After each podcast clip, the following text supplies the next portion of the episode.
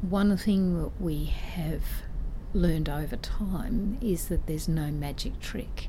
I used to think that there'd be some special technique that you had to learn, but it's not that. It's really about looking at the learning needs of each individual student.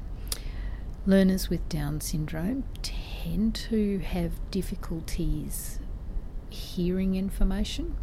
Often they'll have a hearing impairment, about 80% will.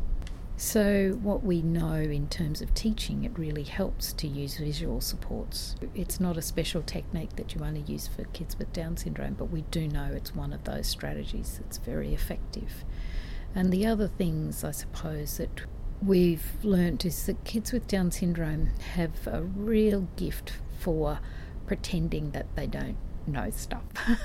so they try to opt out of learning. And one thing we have to do is work around avoidant learning styles, and we really have to help learners to persist